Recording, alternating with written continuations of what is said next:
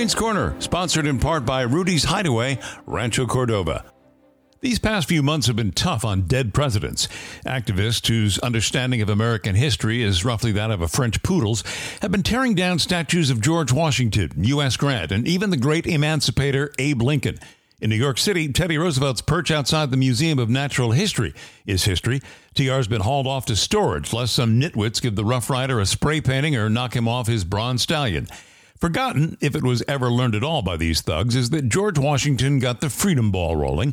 Lincoln ended slavery, a brave endeavor that arguably cost him his life, and with the help of U.S. Grant, the Union general who delivered victory in the nation's bloodiest war.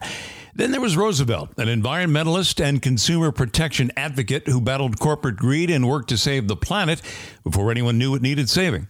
Even as they treat American history, the Constitution, and the Founding Fathers much like a baby treats a diaper, one old white dude seems to have gotten a pass.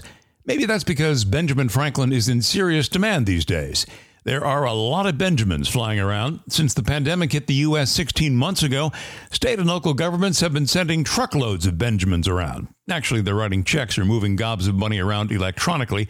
But with his countenance on that $100 bill, the largest commonly accepted U.S. currency, the old kite flyer is the accepted symbol of big money. With his job in jeopardy, Governor Gavin Newsom is hoping Benjamins in quantity will buy the votes of Californians when a bank balance topped off with fresh Benjamins brings on a case of political amnesia. Joe Biden is using the inverted Benny strategy. That's when you spend so many Benjamins on liberal gimmicks that the nation goes into debt. Inflation grows, and our personal supply of Benjamins gets eroded by higher prices at the gas station, the grocery store, and just about everywhere else. Right now, there are about $16 billion worth of Benjamins in circulation, not counting funny money, and it takes 10 million Benjamins to make up a billion dollars. Criminals moved a lot of them around with that EDD scam, sending a reported $10 billion in fraudulent unemployment claims to people who didn't deserve them. Much of that money, we're told, got funneled to gangs, black market gun dealers, and, of course, jewelry stores and luxury car dealers.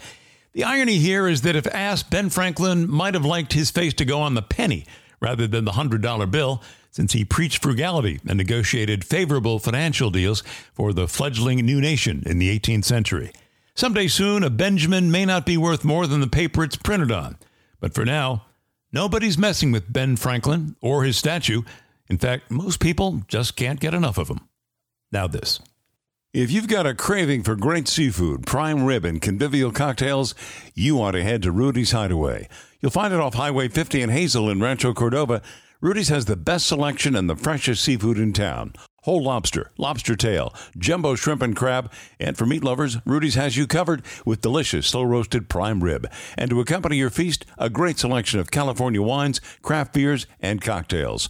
Want to bring Rudy's fine seafood to your home or business? Ask about Rudy's on Wheels, our food truck that can make your next party or event, well, off the hook.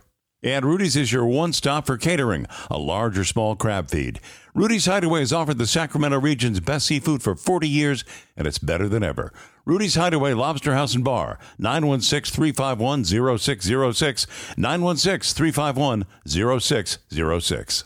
Thanks for listening to Crane's Corner News and Comment. If you like our short messages, you'll love our full length podcast, so be sure to subscribe, like, and give us a positive review. And thanks again for listening to Crane's Corner. I'm Ed Crane.